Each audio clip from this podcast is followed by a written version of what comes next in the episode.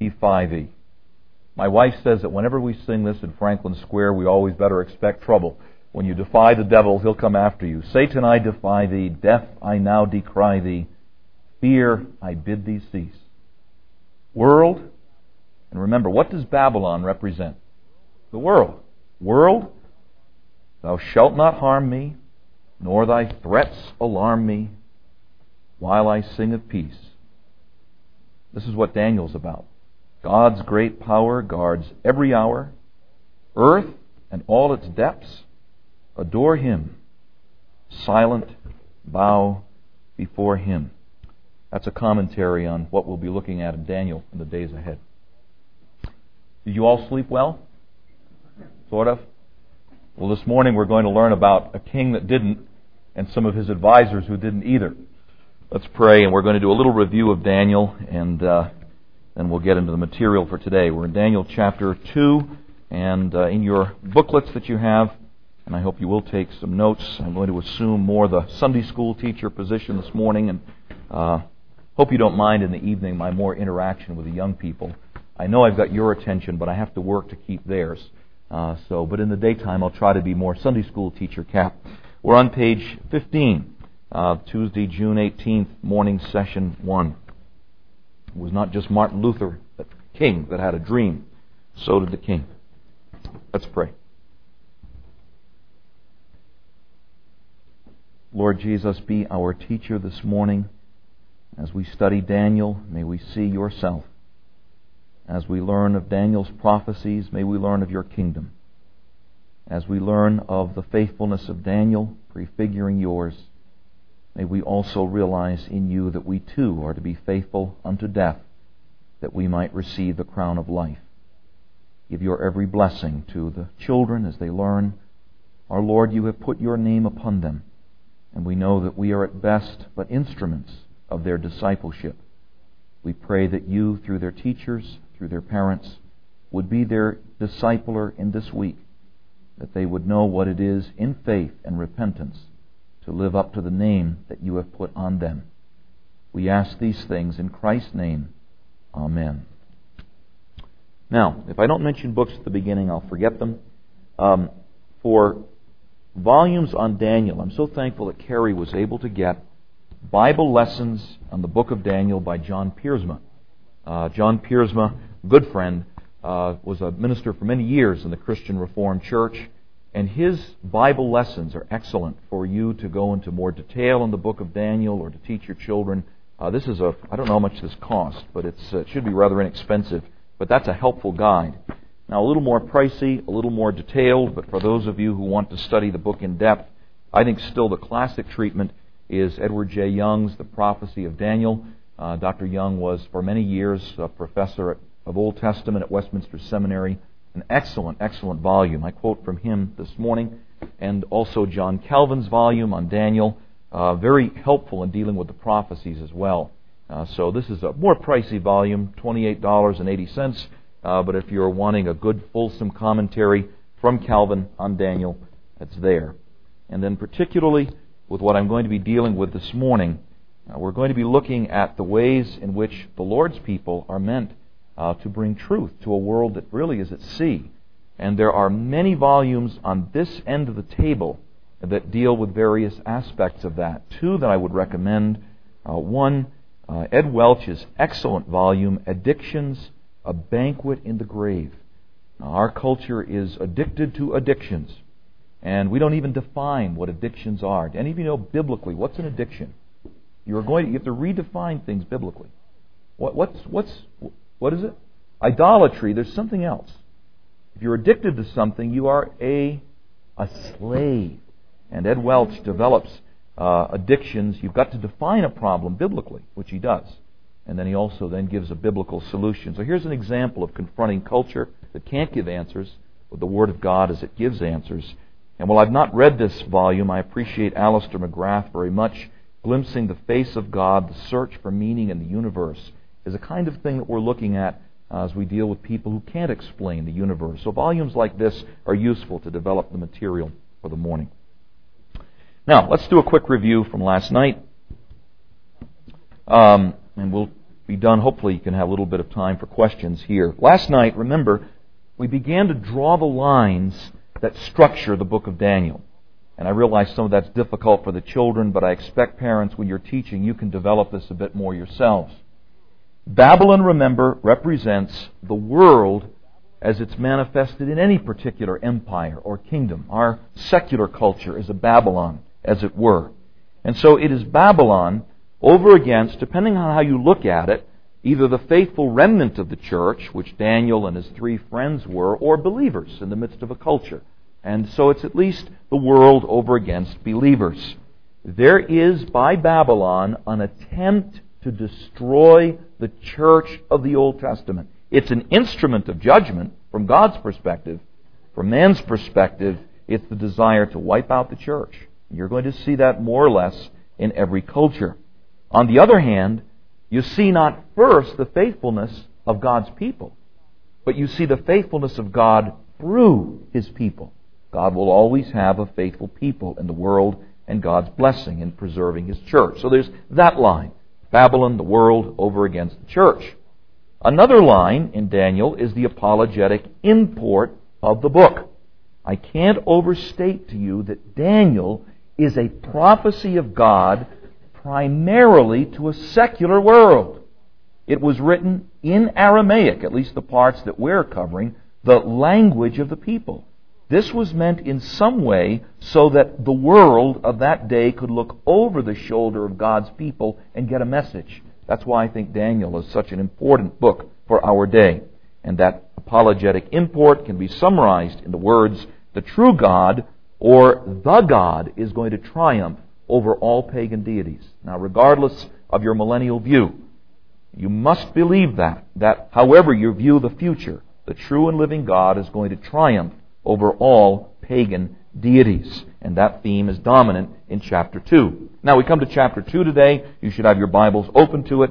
Chapter 2 continues the introduction to the book of Daniel. The latter part, what we're going to cover in the next hour, is a symbolic representation of the future. And the further development of that will come later in Daniel. The earlier part, what we're going to cover now, is a clear example of the bankruptcy of Babylon as a culture that denied the true and living God. Okay? So in chapter 1, you have the pomp and the power of Babylon. In chapter 2, we go behind the scenes and you see the deflated balloon. And folks, if you could go behind the scenes of the movers and the shakers of our world, you would see many deflated balloons. As we look at it, people seem to be on top of things. They have their ducks in place. They know what they're doing. You get behind the scenes in the upper echelons of academia or the political world, and you have people that, when they're honest, will admit to you, we don't know what we're doing. And you see that from God's perspective here. Now, we continue. On the surface, remember, you have these powers that seem untouchable, the apex of human progress, and invincible, but underneath, they have literally feet of clay. Ultimately, they are poor and doomed to collapse. When you sing Psalm 9, one of the Psalms, one of the refrains that you sing is, Let the nations know truly that they are mere men. And that's what's being taught in Daniel chapter 2 and elsewhere. So now let's go to the text itself in verse 1 and verse 2. The king, you'll notice, verses 1 through 3, is losing sleep. We read in Daniel 2, it is the second year of Nebuchadnezzar's reign. Remember, Nebuchadnezzar was the successor to the beginner, the founder of the Neo Babylonian Empire that was the apex of Babylonian power. If we date, and some people wonder how you date this, if we date 605 BC, as the year in which Daniel and his friends were captured, in which their training began. That was the year that Nebuchadnezzar ascended to his power. 604 BC would be the first full year of his reign, second year of the training of the men. This would be, if we want to suggest a date, about 603 years before the birth of Christ. We are in the third year of the training of the men. Nebuchadnezzar knows about Daniel Daniel apparently has some familiarity with this leader, Nebuchadnezzar, as is indicated later in the text. And so this is given time for Nebuchadnezzar to get to know this Jewish guy, Daniel, who has some strange, quirky convictions, but that doesn't make any difference. He's still top of the class. And so in that second year of Nebuchadnezzar's reign, again about 603 BC, Nebuchadnezzar had dreams, and his spirit was so troubled that his sleep left him. Now, there's two things you need to keep in mind about dreams. Number one, pagans are incredibly superstitious about dreams. Not like Americans, of course, who aren't superstitious about anything. When you had a particularly severe dream, a nightmare or a severe nightmare, or you had the same dream many times over, and some believe that's what happened. Nebuchadnezzar had been dreaming the same dream over and over again. You knew there was something bad that was afoot. And in the nature of the case, you either had to have someone who could interpret the dream, or you lived in a tremendous state of angst. And so when you dream dreams as a pagan, scary thing. Also, though, dreams, remember, at this time, were a means by which God revealed himself. Now, God doesn't do that today. His former ways of revealing himself to his people have now ceased by special revelation. But remember that Pharaoh dreamed dreams, and Joseph interpreted them. And we're still in the same time period in which God would communicate to pagans by way of dreams. So both of these things are at work here. Remember, God's providences are like Ezekiel's wheels. They're wheels within wheels. There's a couple things at least at work. And his dreams were so severe that his spirit was so troubled that his sleep went away. These were severe nightmares who brought him tremendous anxiety. And, brothers and sisters, anxiety is a work of God. We talk about an anxious, a fearful culture.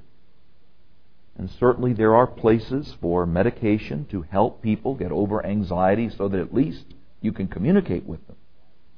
But you don't ever tell an anxious person, don't just be anxious. Because anxiety is a trigger that something is wrong. In Christ, they may be told, Fear not, for the Lord is with you. But when you're dealing as here with an unbeliever, you don't simply say, just don't worry about anything. Probably a better thing to say to an unbeliever is say, you know, you're anxious. You ought to be a whole lot more anxious than you are if you knew what's coming to you if you die outside of Christ. And so anxiety is one of God's triggers here. It's interesting how anxiety is used in the scriptures. You can think of Pilate, who was himself a very anxious man, wondering to do with this, what to do with this Nazarene, Jesus. And we read in Matthew 27 uh, that as he was wondering what to do with Jesus, his anxiety is compounded while he was sitting on the judgment seat. His wife sent to him saying, Have nothing to do with that just man, for I've suffered many things today in a dream because of him. And so God was working there as He's working here in Nebuchadnezzar. I remind you that God is sovereign over even the dreams that people have.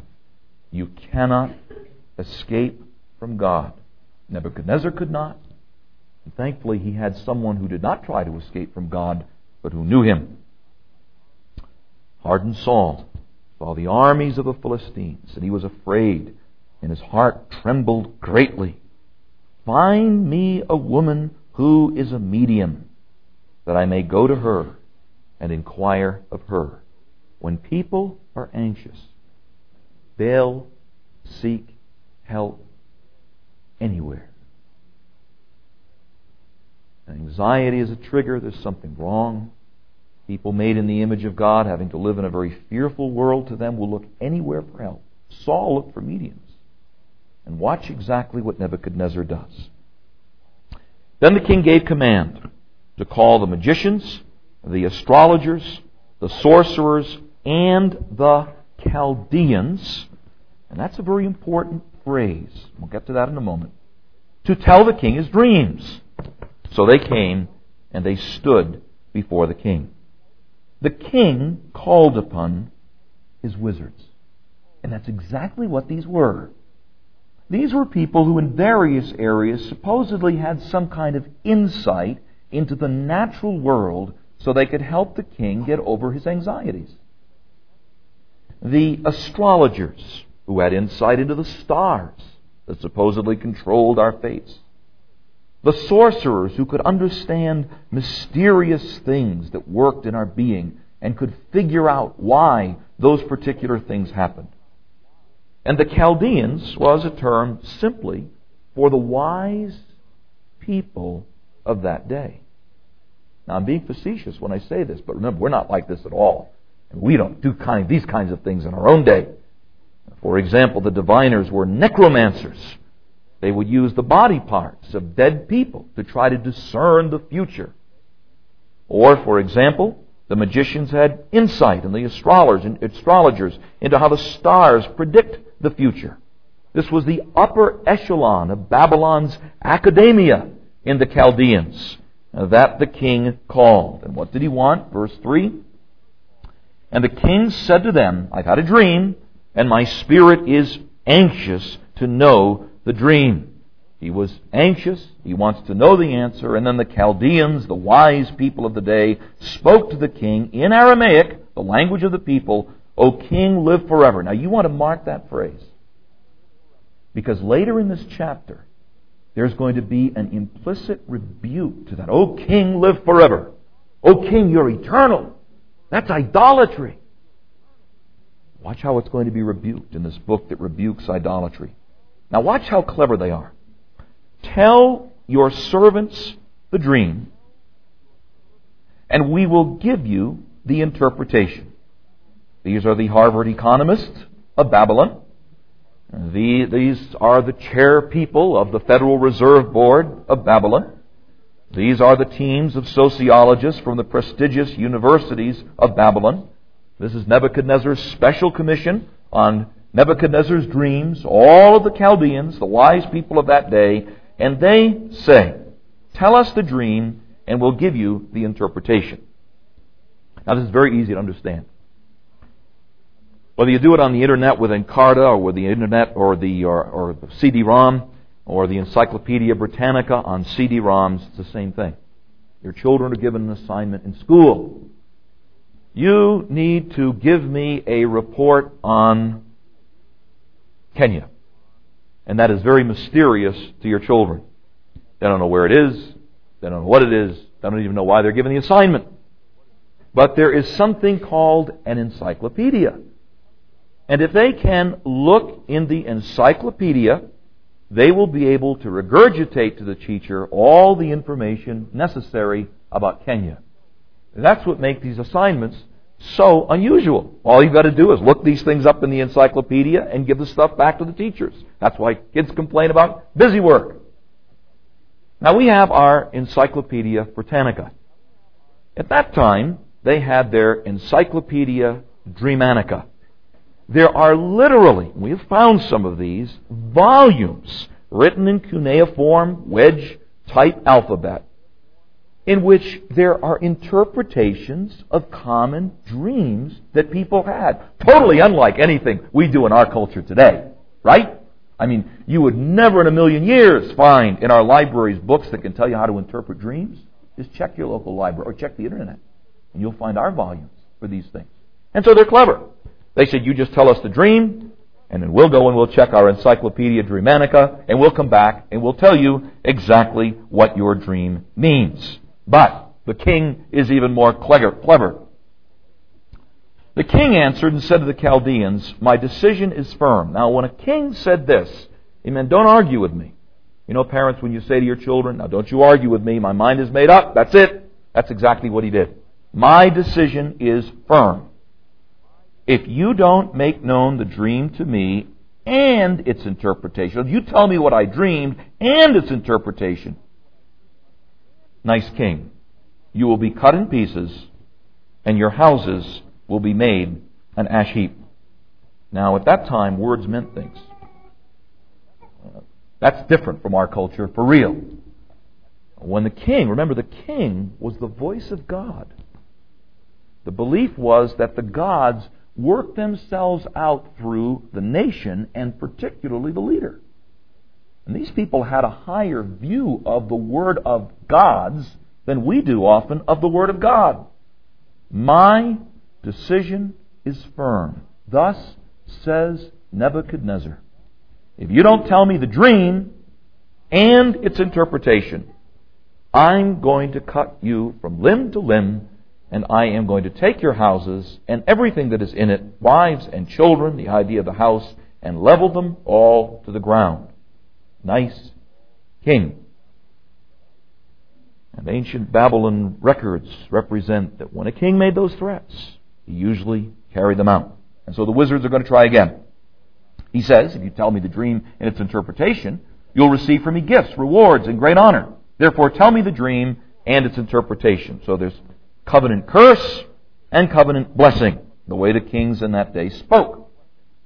So they figure they're going to try again with the king. By this time, I think they're a little bit antsy, but they figure we'll give it a go around again. They answered and said, Let the king tell his servants the dream, and we will give its interpretation. So the king answered and said, I know for certain that you'd gain time, because you see that my decision is firm. If you don't make known the dream to me, there is only one decree for you, because you've agreed to speak lying and corrupt words before me till the time is changed. Therefore, you tell me the dream, then I'll know that you can give me its interpretation. I don't want to read too much into this, but I get the sense that the king knows that these people are phony balonies. As most people do after a while. Why do you think people change advisors so quickly? You go to a certain financial advisor, a certain wizard to make you rich. A few years later, they change the financial advisor because that financial advisor didn't know everything. Go to a certain medical doctor because you've got a very confusing ailment, and you will eventually go to another medical doctor because that medical doctor didn't know. Right? Exactly like Nebuchadnezzar. And this man is afraid. This dream was a dream of a nightmare. Of course, when you see the dream, as we'll learn in the next unit, I think Nebuchadnezzar was aware. This was speaking of the demise of his kingdom. And he doesn't want these people pulling the wool over his eyes. And so he says, No way. The decision is firm. You tell me the dream and the interpretation.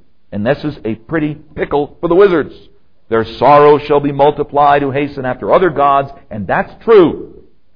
And they know that their sorrows will be very greatly hastened if they don't come up with some solution to the problem. Now, verses 10 and 11 is a very important admission that's given in here. The Chaldeans, these are the Harvard experts, these are the Yale trained people from Babylon who know all the answers. These are the sages. These are the most brilliant people of that culture. They are the epitome of what Babylonian rep- wisdom represented, hence they're called Chaldeans, synonym for Babylonians. So the Chaldeans answered the king and said, Now listen, there's not a man on earth who can tell the king's matter. Therefore, no king, lord, or ruler has ever asked such things of any magician astrologer, or Chaldean. That's the truest statement that was uttered by the court magicians. No king, no matter how great, can command such a thing. Babylon's edifice is crumbling because they needed insight into something that they could not see. It's a difficult thing. It's a rare thing.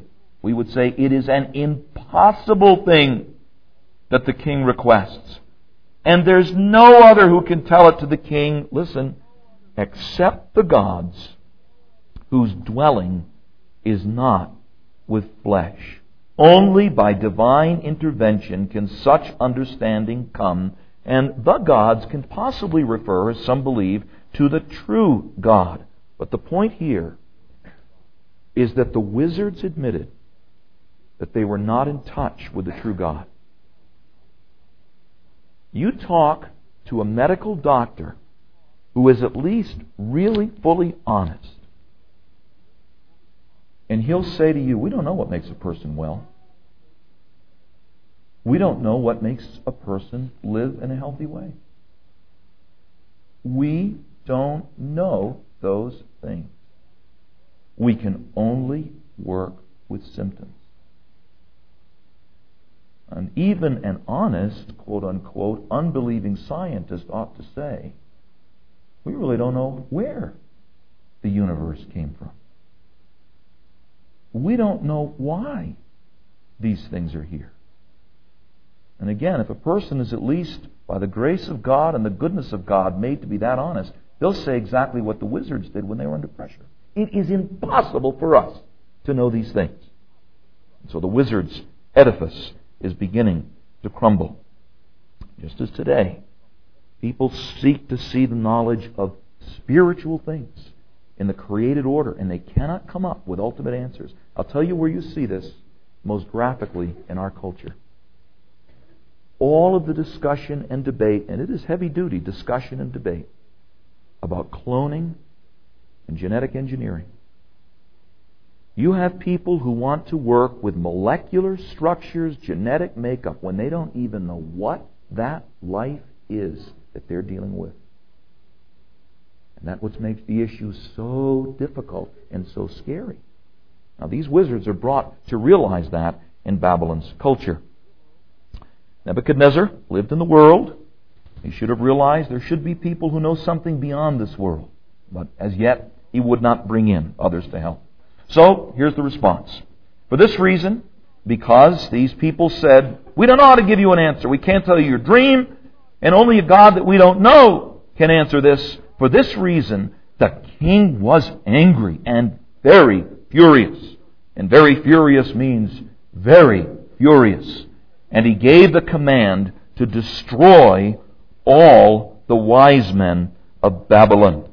So the decree went out and they began killing the wise men and they sought Daniel and his companions to kill them because they were linked with the wise men. Now here you cannot help but think of a later king, can't you? A later king who also had a very unsatisfying experience with some wise men who came to him. And that king became exceedingly angry and set forth to put to death all the male children who were in Bethlehem. Because when people have to deal with God, a God they cannot dominate, if they will not submit in humility, they will rebel in fury. And because they can't rebel in fury against God in His essence, they will rebel in fury against people made in the image of God. That was why an Adolf Hitler sought to put to death many of the leading intellectuals who were not of his own Aryan makeup. They were a threat to him. And so the king would rage against God by raging against these men. Friedrich Nietzsche, who was a very wicked and blasphemous philosopher of a previous generation who hated God, said at one point in his hatred of God, If there is a God, how can I bear not to be that God? And so here is the raging of Nebuchadnezzar. But, remember, there's a lot of themes in here. Bankruptcy of the world. The world's going to persecute the church, and now you see how it impinges on the persecution of faithful people. But the Lord, and this is in your notes, you can fill it in. The Lord's doing something. The Lord is protecting His people. Big important theme in the minor prophets and the major prophets. Here you have Israel and Judah vanquished. These are the covenant people.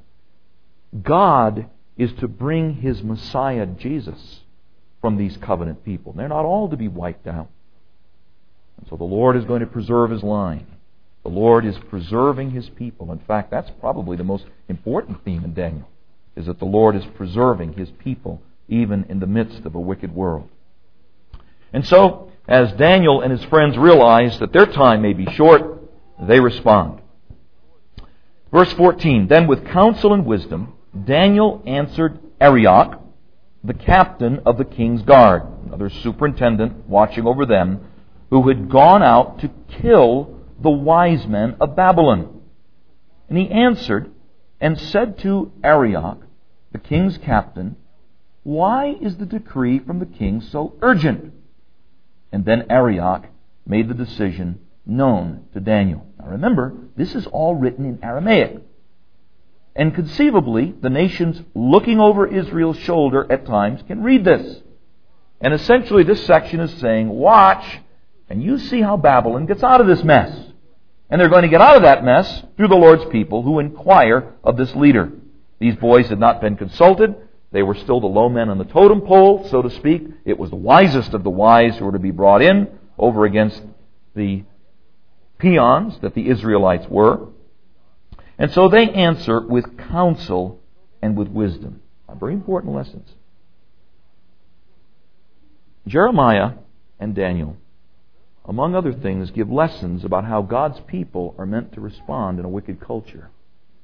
The New Testament says a number of things about that. As much as lies within you, be at peace with all men. And folks, peace doesn't mean just the absence of hostility. Peace or shalom is fullness of blessing. As much as lies within you, seek to bring a fullness of blessing to all around you and holiness, without which no man shall see the Lord. How wise God is in giving His word. You seek to see the good of people around you, but you never do it in such a way that your own separateness and holiness to God is jeopardized. We have people who say today, you can do anything so long as you show yourself a good Christian witness to the world, and their holiness is compromised. That's what happens in too much worship today. On the other hand, you can see people who say, we want to be so holy and separate from the world, they don't seek the good of those around them.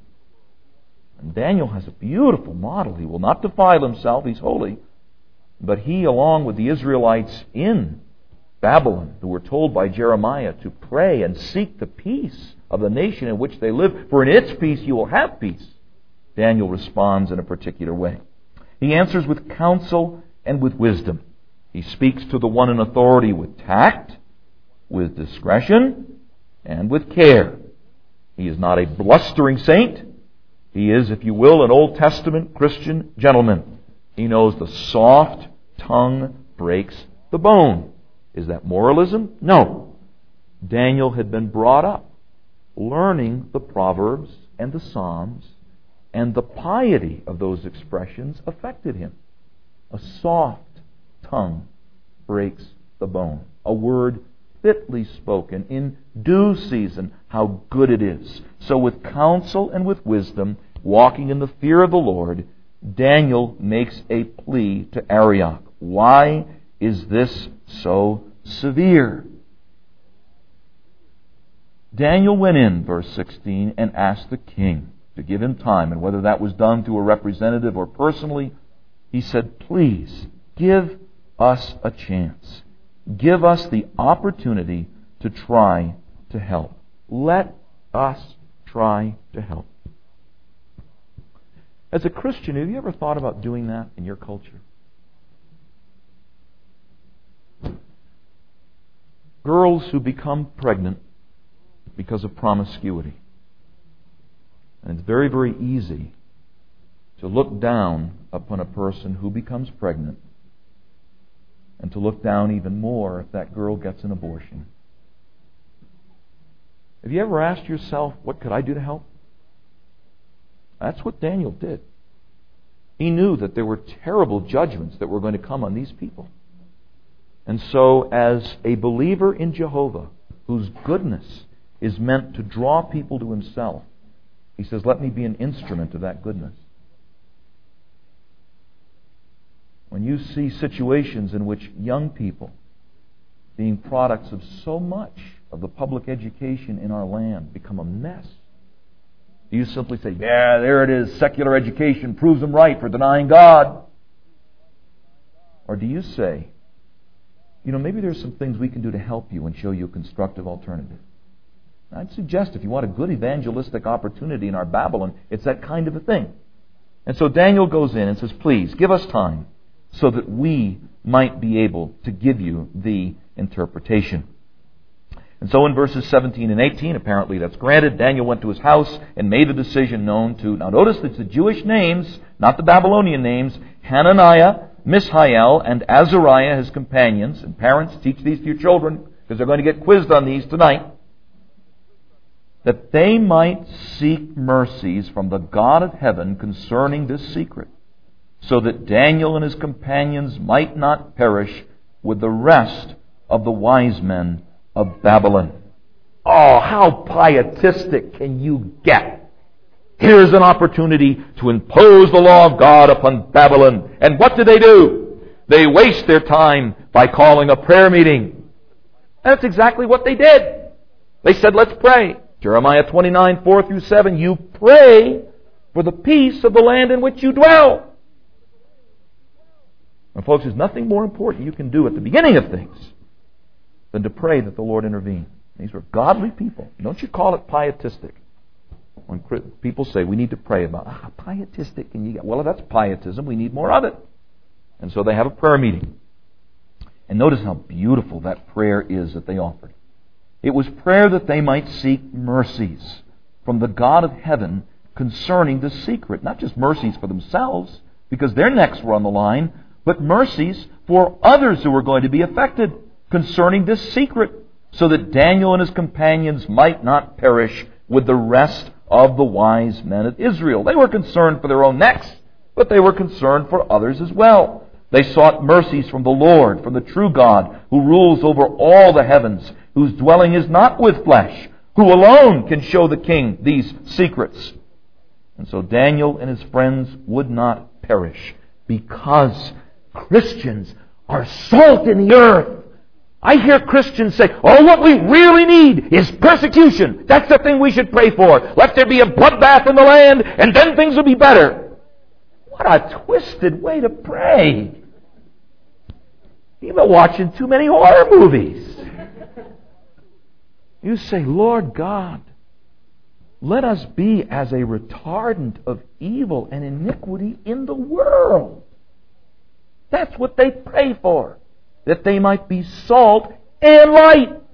Salt to retard wickedness and to retard death, and light so they can interpret the dream, so that we might know the secret of these things. And what's the result in verse 19?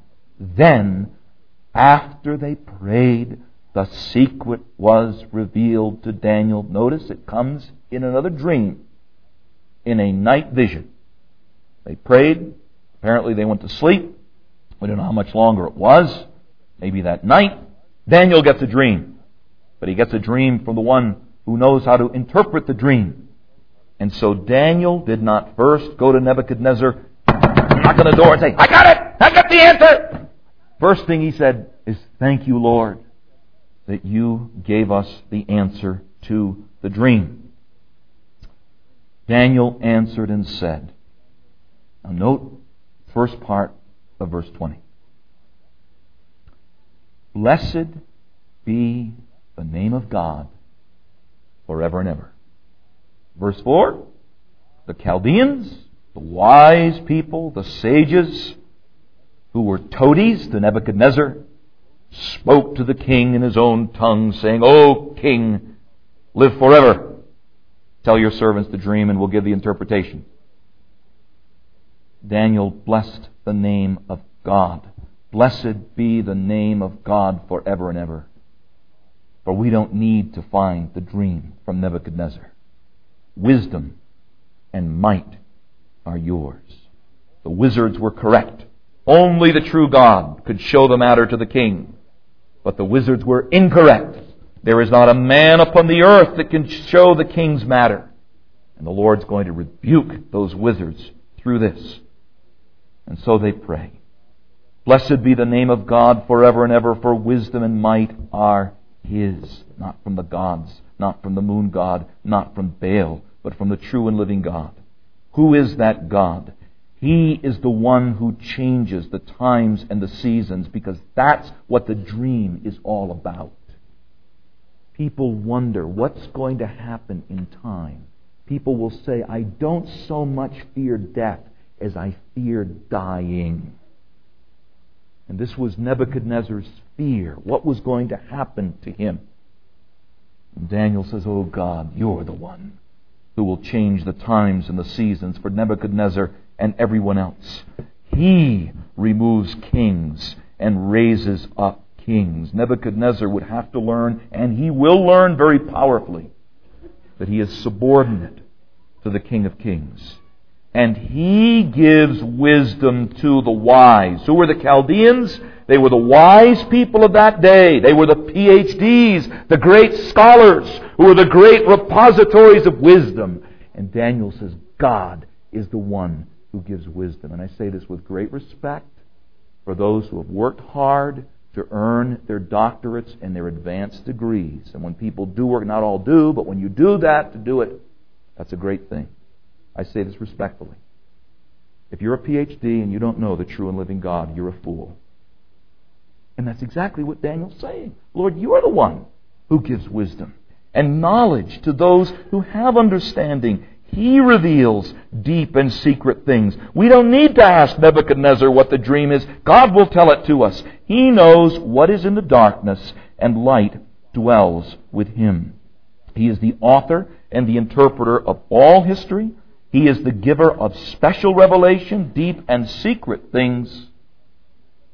I thank you and praise you, O God of my fathers. Daniel was a covenant child. Isn't that glorious? Don't you love hearing your children and your grandchildren say that? I follow the God of my father. I follow the God of my grandfather and my grandmother.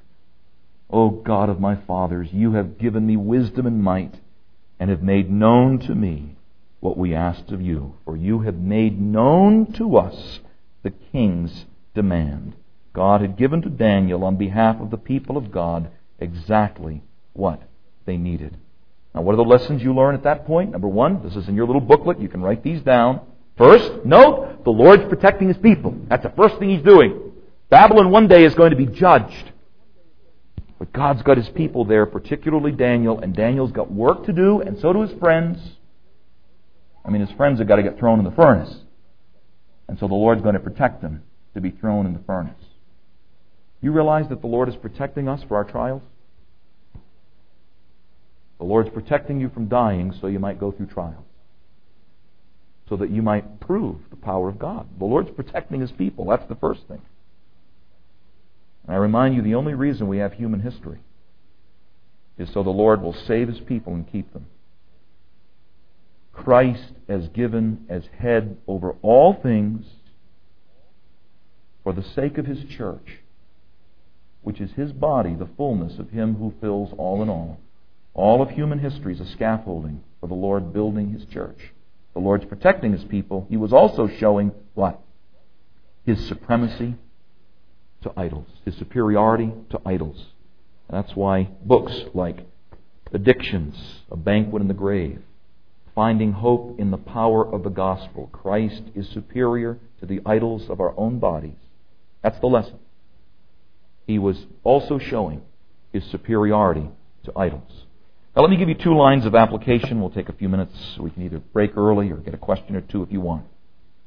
Two lines of application. Number one, you should see in this, as in so many other portions of Holy Scripture, the bankruptcy of the world's culture. Glitzy, glorious, pomp, circumstance, of the Babylon of the world. You need to see here in microcosm the bankruptcy of the world's culture. Today, we have instant access to almost every kind of information. I mean, as a pastor, nothing shocks me very much, but even I am astounded at how quickly you can get access to so much information from around the world within literally a matter of seconds. You could consume all of your time that's awake, if you had insomnia even that time, in front of the internet until the Lord separates your soul from your body. And you just begin to scratch the surface of all that you can learn. But what do you do with all that stuff?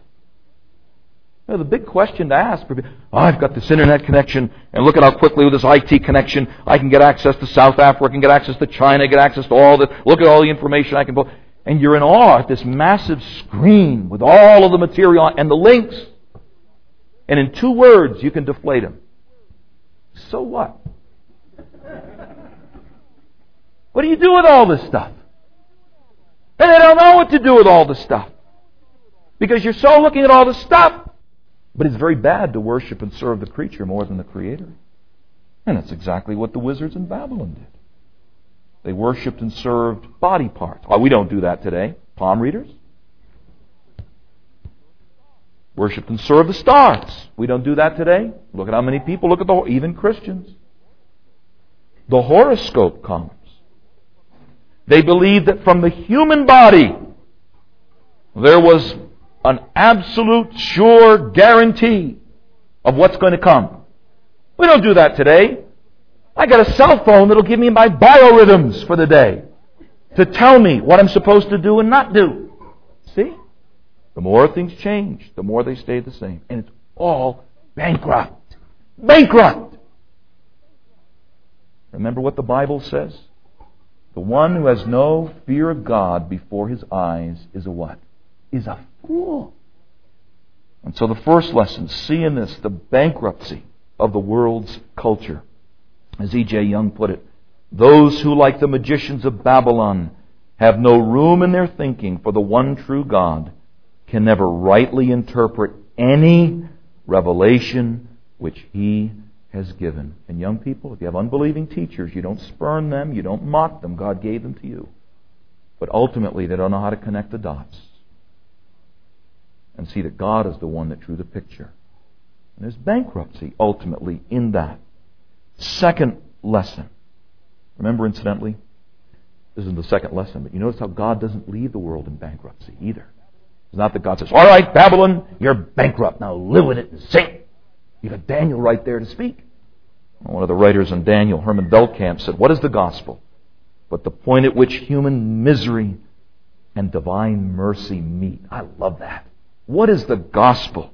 But the point at which human misery, an anxious, insomniac king, and wise people in Babylon who are afraid they and their children are going to be wiped out, human misery and divine mercy meet.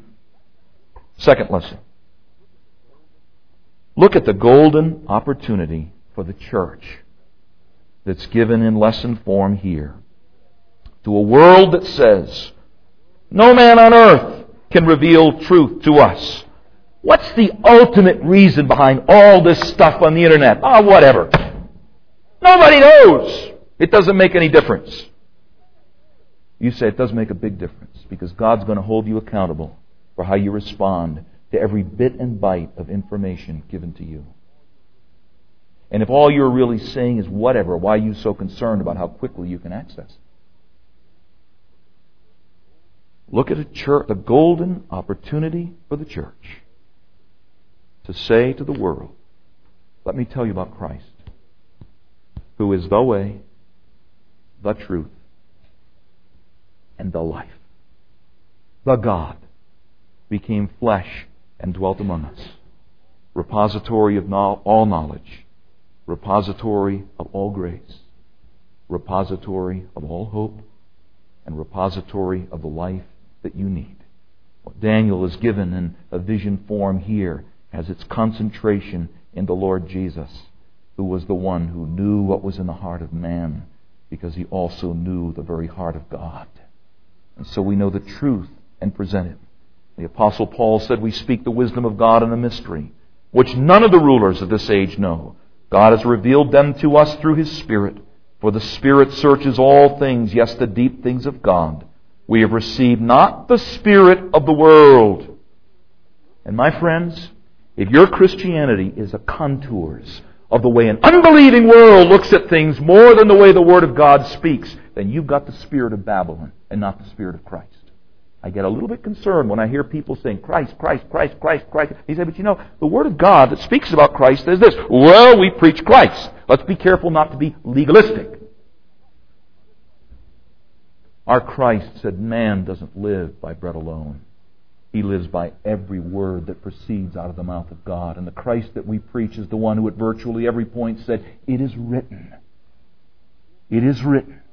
This is done that it might fulfill what is written. And you be careful of, yes, it is true, abstracting Christ from the Word so that we become moralists. But you be very careful, especially my preacher friends, of abstracting the Word from Christ and making Jesus Christ the kind of platonic image that people are meant to look to like a hot air balloon. Our Lord Jesus Christ confirmed the words, even the words that Daniel spoke. Look at the golden opportunity for the church. The true God has deposited His wisdom for us in the Scriptures. And so we can say, as some of these books, Ed Welch, Alister McGrath, and others, let me tell you what the God who is the author of all wisdom tells us in His book. And then I think you'll get a little bit of an idea of what Daniel did. But here's the secret. If you're going to do it, you better have a prayer meeting. And you better pray that the Lord God enable you to say the right thing at the right way at the right time. And you watch as you dare to be a Daniel how the Lord will enable you to say in a gracious way, Don't you see how by the cross the wisdom of this world is made foolishness by God. Well, we're going to find out how Daniel did that. But let's break. It is 9, 10.30. I know you need to use the bathroom and you need to get a cup of coffee. Let's stand, let's pray real quickly, and we'll break. Father in heaven, we pray that you will impress these things upon us. May we learn them, and that we might be encouraged by them, and that we might make application of them as we go forth to serve. We pray in Christ's name. Amen.